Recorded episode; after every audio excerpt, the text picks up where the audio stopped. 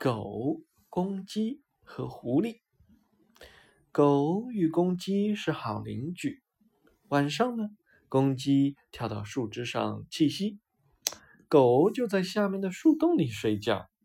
天亮了，有只狐狸想吃鸡，就跑到了树下，恭敬地说：“您的嗓音实在是太好听了，能下来给我唱一曲吗？”公鸡知道狐狸想吃自己，就回答：“可以呀，不过请你去叫醒树洞里的那个看门的。”他打开门，我才能下去。